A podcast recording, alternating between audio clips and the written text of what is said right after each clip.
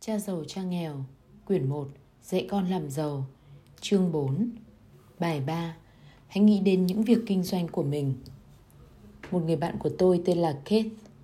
Khi đang theo học một lớp MBA của Đại học Texas ở Austin Đã được nghe Ray Kroc, người sáng lập McDonald nói chuyện. Ray đã hỏi cả lớp Đố các bạn tôi kinh doanh cái gì? Hầu hết các sinh viên MBA đều cười vì nghĩ rằng Ray đang nói đùa không có ai trả lời cả. Ray lại hỏi lần nữa. Theo các bạn thì tôi kinh doanh cái gì? Các sinh viên lại cười và cuối cùng một người la to. Ray, ai mà không biết ông kinh doanh hamburger chứ? Ray tỏ vẻ khoái trá. Tôi cũng nghĩ anh sẽ nói như vậy. Ông ngừng một lúc và nói nhanh. Này các bạn, tôi không kinh doanh hamburger, tôi kinh doanh bất động sản. Ray đã dùng phần lớn thời gian hôm đó để giải thích những quan điểm của ông Ray chú trọng vào việc bán hamburger, nhưng ông không bao giờ quên để mắt tới vị trí buôn bán. Ông biết rằng bất động sản và vị trí của nó là nhân tố quan trọng nhất trong sự thành công của việc kinh doanh. Về cơ bản, người mua hàng cũng phải trả một phần tiền để mua khu đất kinh doanh cho tổ chức của Ray Kroc. Khi còn trẻ, chúng tôi không sống gần một cửa hàng McDonald nào cả. Tuy nhiên, người cha giàu đã dạy cho Mike và tôi một bài học mà Ray Kroc đã nói ở trường đại học Texas. Đó là bí mật thứ ba của những người giàu. Bí mật đó là hãy nghĩ tới việc kinh doanh của chính mình.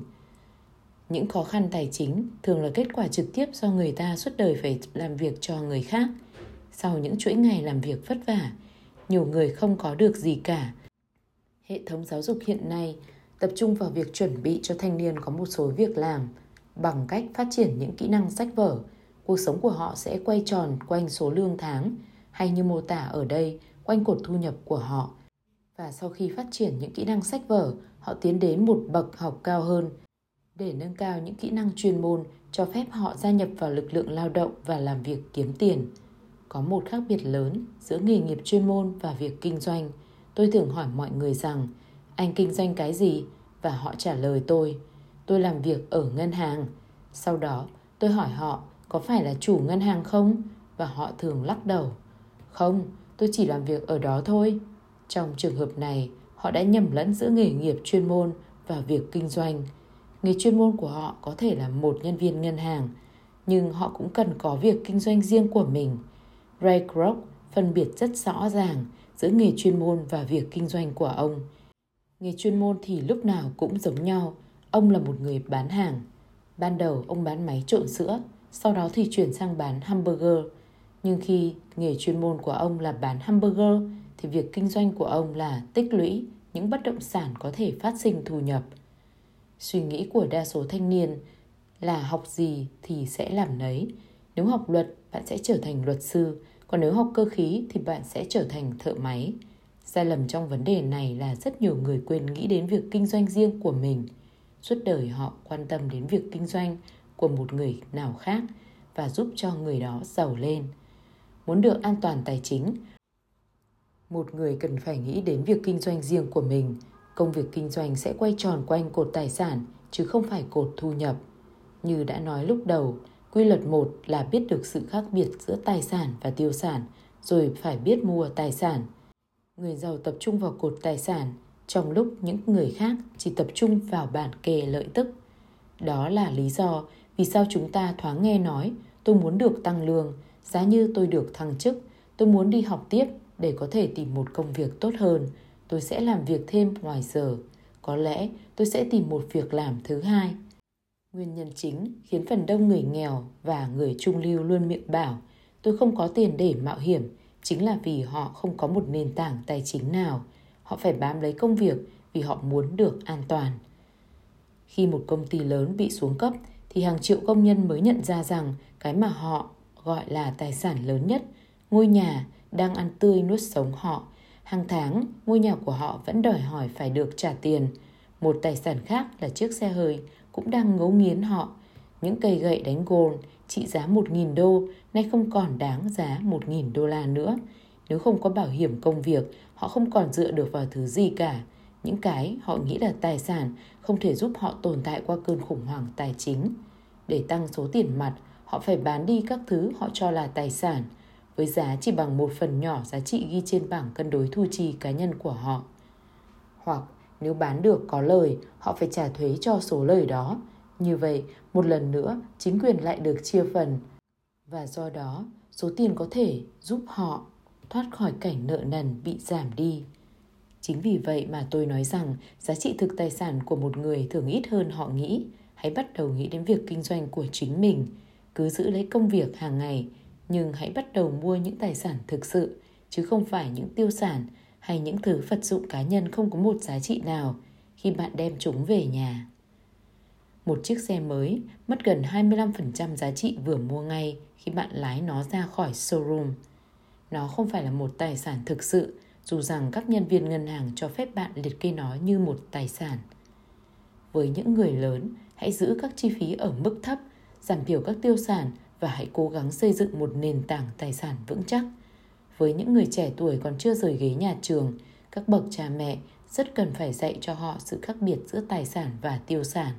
Hãy giúp họ dựng nên một cột tài sản chắc chắn trước khi họ bước vào đời, lập gia đình, mua nhà, có con rồi bị mắc kẹt vào một vị thế tài chính đầy rủi ro, bám víu vào công việc và mua mọi thứ bằng thẻ tín dụng. Tôi thấy rất nhiều cặp trẻ tuổi lấy nhau rồi đưa nhau vào cái bẫy của một cách sống không thể thoát khỏi nợ nần gần như suốt đời.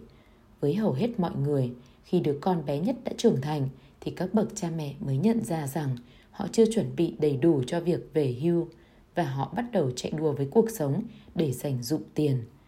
Nhưng khi đó thì chính cha mẹ của họ cũng đang trở nên già yếu bệnh tật và họ lại thấy mình có những trách nhiệm mới. Như vậy, tôi sẽ đề nghị bạn và các con của bạn cần kiếm những loại tài sản nào. Trong giới của tôi, những tài sản thực sự được chia thành một số loại sau. Một, những việc kinh doanh không cần có mặt của tôi. Tôi sở hữu chúng, nhưng chúng được người khác quản lý và vận hành. Nếu tôi phải làm việc ở đó, thì nó không còn là việc kinh doanh nữa. Nó trở thành công việc mất rồi. 2. Cổ phần 3. Ngân phiếu 4. Công trái chung 5. Bất động sản phát sinh thu nhập 6. Giấy nợ 7. Tiền bản quyền sở hữu chất xám như âm nhạc, kịch bản bằng sáng chế 8. Và bất cứ thứ gì có giá trị tạo ra thu nhập hay có khả năng tăng giá và có sẵn thị trường. Khi nói, hãy quan tâm đến việc kinh doanh riêng của mình. Tôi muốn nói rằng hãy xây dựng và giữ cho cột tài sản được vững chắc. Khi một đô la rơi vào tay mình thì đừng bao giờ để nó ra đi một cách vô ích. Hãy nghĩ theo hướng này, khi có một đô la đi vào cột tài sản, nó phải trở thành nhân công của bạn. Điều tốt nhất của tiền bạc là chúng làm việc 24 giờ một ngày và có thể làm việc để tự phát sinh. Cứ giữ công việc hàng ngày và làm một người lao động tích cực, nhưng hãy duy trì việc xây dựng cột tài sản này. Khi vòng quay tiền mặt của bạn phát triển lên, bạn có thể mua một vài thứ đồ dùng xa xỉ. Một điều quan trọng cần nhớ là người giàu mua những thứ xa xỉ này sau cùng. Trong lúc người nghèo và người trung lưu có khuynh hướng mua chúng trước hết. Người nghèo và người trung lưu thường mua những thứ xa xỉ như những ngôi nhà lớn, kim cương, áo lông thú, nữ trang vì họ muốn trông có vẻ giàu có. Trông họ có vẻ giàu có thật, nhưng thực sự họ đang mắc nợ ngập đầu. Những người có kinh nghiệm hay những người giàu thường xây dựng cột tài sản của họ trước tiên. Sau đó, họ sẽ dùng thu nhập phát sinh từ cột tài sản để mua những thứ xa xỉ. Còn người nghèo và người trung lưu thì lại mua những đồ xa xỉ ấy bằng mồ hôi và máu của chính mình, cũng như gia tài dành dụng cho con cái mình. Một thứ đồ xa xỉ thực sự là phần thưởng cho việc đầu tư và phát triển một tài sản thực sự.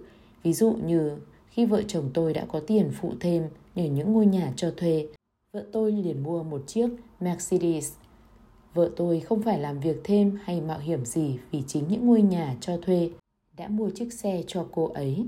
Tuy nhiên, cô ấy phải chờ khoảng 4 năm thời gian để cho danh mục vốn đầu tư bất động sản tăng lên và cuối cùng thì lại quăng đi đủ số vòng quay tiền mặt để trả cho chiếc xe.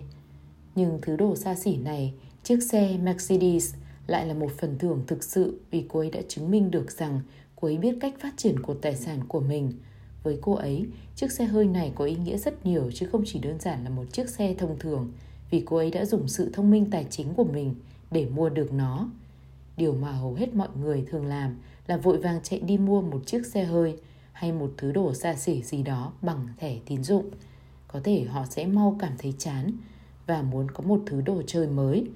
Thường thì khi mua một thứ đồ chơi xa xỉ bằng thẻ tín dụng, sớm muộn gì người ta cũng thấy không hài lòng với nó vì món nợ mà nó mang lại trở thành một gánh nặng tài chính cho họ. Sau khi bạn đã dành thời gian đầu tư và xây dựng việc kinh doanh cho riêng mình, lúc này chắc hẳn bạn đã sẵn sàng để học thêm một bí mật nữa, bí mật lớn nhất của những người giàu, một bí mật luôn đặt những người giàu đứng trước mọi người.